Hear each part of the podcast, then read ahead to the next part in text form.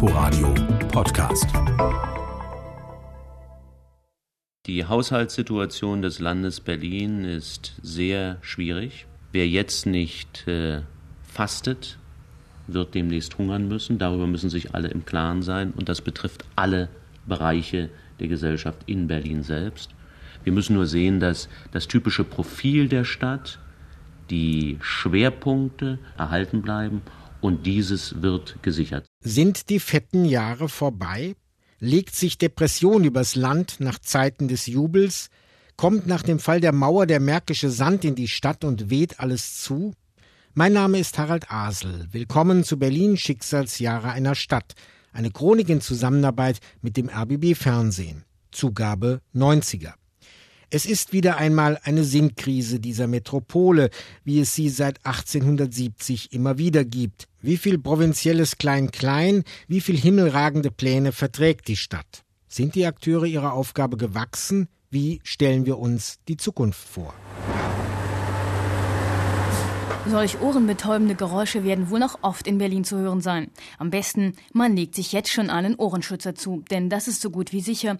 Berlin wird zur Hauptstadt der Baukräne. Ja, der Hauptbaubeginn wird Ende 1994 und 1995 sein. Da entstehen die großen Baustellen um den Potsdamer Platz, aber auch die Baustellen vor dem Reichstag und nördlich davon an dem neuen Lehrter Bahnhof, der da entstehen soll. Wenn es nach Nicole, Christian, Thomas und Axel gehen würde, würde sich Berlin völlig anders entwickeln. Na, das sollte so sein, dass man, dass man sich das aussuchen kann. Wenn man da was stehen haben will, was gar nicht da steht, dann drückt man auf irgendeinen Knopf und dann steht's da. Eine Rennbahn mit Fahrrädern oder sowas. Riesige Häuser und auch kleine Häuser und dann gibt da sowas, so ein Gerät, wo man sich schrumpfen und wachsen lassen kann. Schrumpfen und wachsen lassen auf Knopfdruck. Ein Traum nicht nur von Berliner Kindern. Auch die Wettbewerbsfähigkeit der ostdeutschen Betriebe scheint nach dieser Devise behandelt zu werden. Für deren Privatisierung ist die Treuhandanstalt zuständig. Das war sein letzter Arbeitstag. Helmut Kocki, Chef der Berliner Treuhandniederlassung.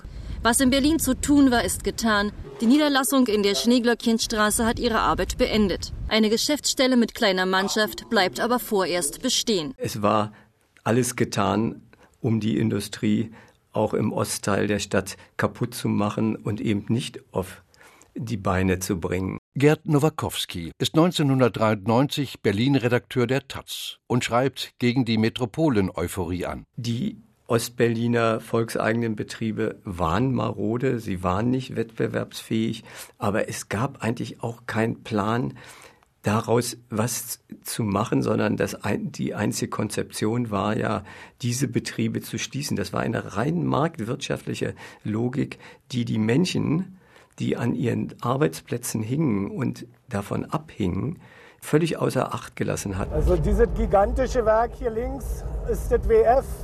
Vor der Wende 9.500 Arbeitsplätze, privatisiert von Samsung. Jetzt noch 700 Arbeitsplätze. An das WF schließt sich nahtlos das KWO, Kabelwerk Oberspree an.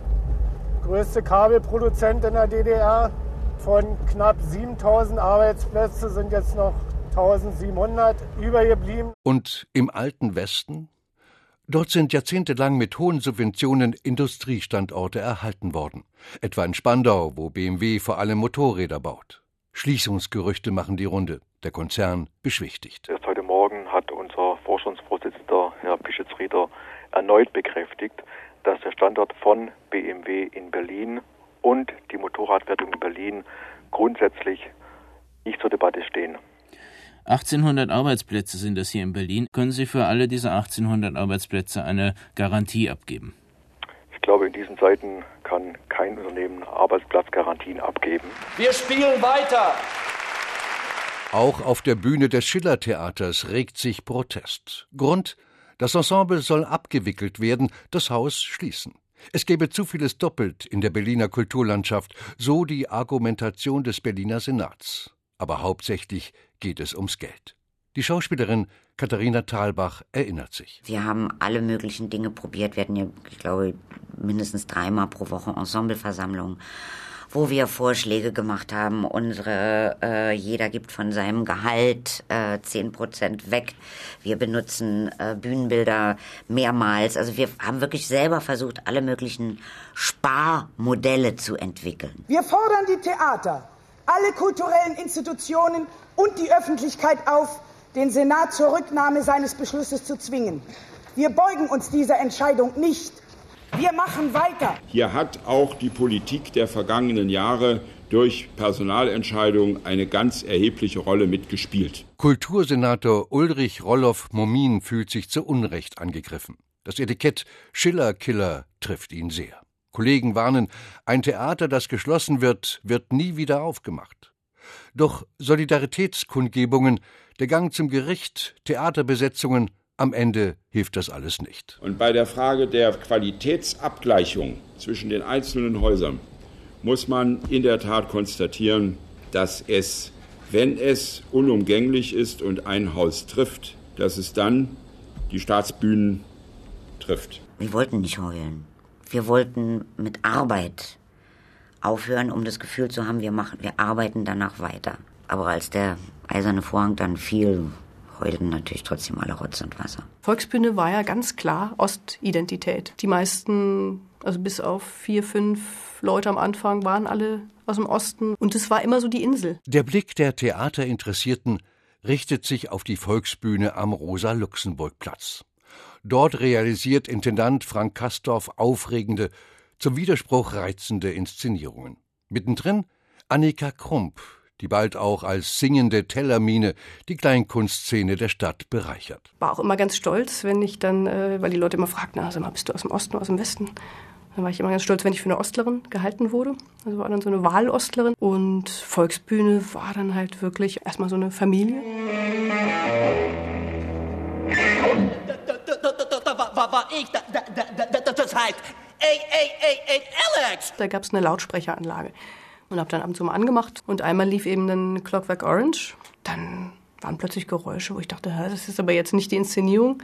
Und dann stellte sich eben raus, dass äh, Skinheads in der Vorstellung waren. Dann so gesagt haben, nee, das ist unser Stück und das darf jetzt so nicht dargestellt werden.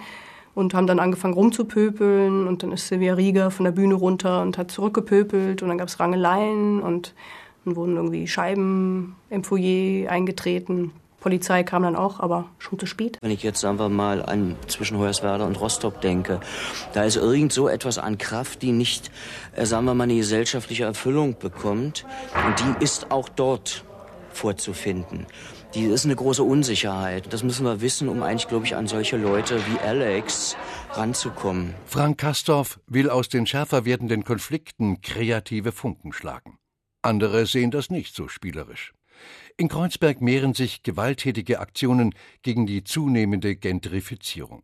Taz-Redakteur Gerd Nowakowski hat sich bereits in den 80ern den Hass militanter Gruppen zugezogen. Kreuzberg war nicht mehr eine Sackgasse. Das, was sich so entwickelt hat als eine Form von Kreuzberger Republik, wo man sich anders fühlte als im Rest des Landes, das wurde jetzt überschwemmt von einem Durchgangsverkehr in allen, in jeder Hinsicht. Militante Aktionisten, die sich Klasse gegen Klasse nennen, meinen es ernst, schütten Fäkalienkübel in vermeintliche Nobelrestaurants, fackeln im Rahmen einer Wagensportliga sogenannte Bonzenschlitten ab. Da ist dann auch schon mal das Fahrzeug einer türkischen Familie drunter und haben Bewohner von ausgebauten Dachböden und Betreiber von sogenannten Schicki-Läden auf dem Kika. Ist vielleicht kein Zufall gewesen, dass gerade in dieser Zeit eine Terrorgruppe wie Klasse gegen Klasse versucht hat, mit solchen Anschlägen zu versuchen, die alte Zeit aufrechtzuerhalten und äh, sozusagen zu retten, was nicht zu retten war. Knapp zwei Stunden dauerte der Festgottesdienst, dem 1500 geladene Gäste folgten, allen voran der Bundeskanzler und Kaiserenkel Louis Ferdinand. Ein Politikum nicht nur zu DDR-Zeiten, der Wiederaufbau des Berliner Doms. Immerhin die Grablege der Hohenzollern-Dynastie. Und fast wäre nicht das gegenüberliegende Schloss der Spitzhacke zum Opfer gefallen, sondern der Dom selbst. Viel Geld aus westdeutschen evangelischen Kirchen ist seit 1975 in die Restaurierung geflossen. Die Proteste der Demonstranten im Lustgarten richten sich allerdings weniger gegen den Bau als gegen den anwesenden Bundeskanzler und das Management der deutschen Einheit. Wem die Ehre einer Einladung versagt blieb, musste sich draußen vor den Absperrgittern unter die Demonstranten mischen, die dem Kanzler die Feierstimmung gründlich vermiesten. Lassen Sie uns nun einziehen und somit als symbolischen Akt diesen, dieses Gotteshaus wieder in den Dienst und Besitz der Gemeinde nehmen. Gott segne uns diese Stunde. Guck mal her, was, was hier ist. Das war alles Gold. Ne? Das heißt, der Herr Gott ist sehr teuer. Man kann nur staunen. So schön ist er.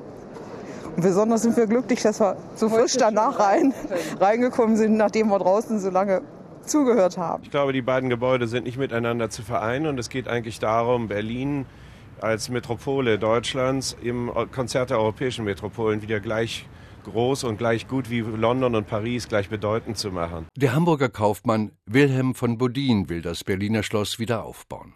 Der Palast der Republik, wegen Asbestverseuchung geschlossen, soll weichen. Auf 7000 Quadratmetern Leinwand ist die Schlütersche Fassade zu sehen. Eine Idee des Architekten Frank Augustin und des Bauhistorikers Gerd Peschken. Man könnte ja sagen, dass das Schicksal des Schlosses ähm, mit seiner Vernichtung eigentlich äh, sozusagen ins, ins letzte Kapitel oder auch an den letzten Punkt ge, ge, gebracht worden ist und warum sich damit befassen. Aber eben der, der städtebauliche Ort funktionierte nicht. Man konnte Schinkels Kolonnaden, die 18 Säulen des alten Museums, eigentlich nicht begreifen, wenn man nicht äh, das Gegenüber wahrnehmen konnte. Also wir haben doch diesen Entwurf gemacht, der eigentlich alle Beteiligten befriedigen sollte. Der Palast blieb stehen, das Schloss konnte man sehen, der städtebauliche Raum war wieder zu und so weiter, war alles in Ordnung. Bloß, was wir nicht gedacht haben, ist, der normale Mensch hat für intellektuelle äh, Delikatessen nicht so den Sinn, sondern der wollte, die Leute wollten die Wackersteine haben. Ja, das ist sehr eindrucksvoll und es wäre auch sicher schön, wenn das Schloss wieder da stehen würde, nur das kostet Heiden Geld. Und ob sich das Berlin leisten kann, ist die Frage. Das Stadtschloss aufbauen sollen sie nicht. Ich bin Ur-Berliner.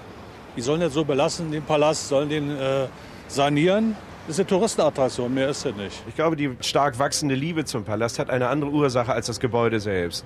Diese Menschen, die im Wesentlichen dafür sind, sind Leute, die sage ich mal, von der Bundesrepublik nicht aufgenommen worden sind die sich zurückgestoßen fühlen. Wenn wir das Problem der Leute hier lösen, auf sie zugehen und sie integrieren, ist das Thema Palast nicht halb so schwer mehr zu wiegen wie heute, wo es eben ein Ersatzsymbol für Frust und Ausgestoßensein ist. Wir waren daran interessiert, ähm, das Modell eins zu eins in der Stadt zu sehen. Willem von Bodin war daran interessiert, das Schloss wieder erstehen zu lassen, wie es einmal war, wie man so schön sagt. Wir haben von Politik keine Ahnung, aber Bodin versteht das. Bodin hat so viel Ahnung von Politik, dass er wusste, wenn er unseren Entwurf provisorisch hinstellt, dann wird das seiner Sache, nämlich dem Wackerstein-Wiederaufbau, zum Durchbruch verhelfen. Das ist ja genau passiert. Es ist eine Art Verrücktheit, die die Menschen, die was erreichen wollen, nach vorne treibt. Es ist keine Radikalität, sondern es ist Gelassenheit, die heitere Gelassenheit, die man dafür braucht.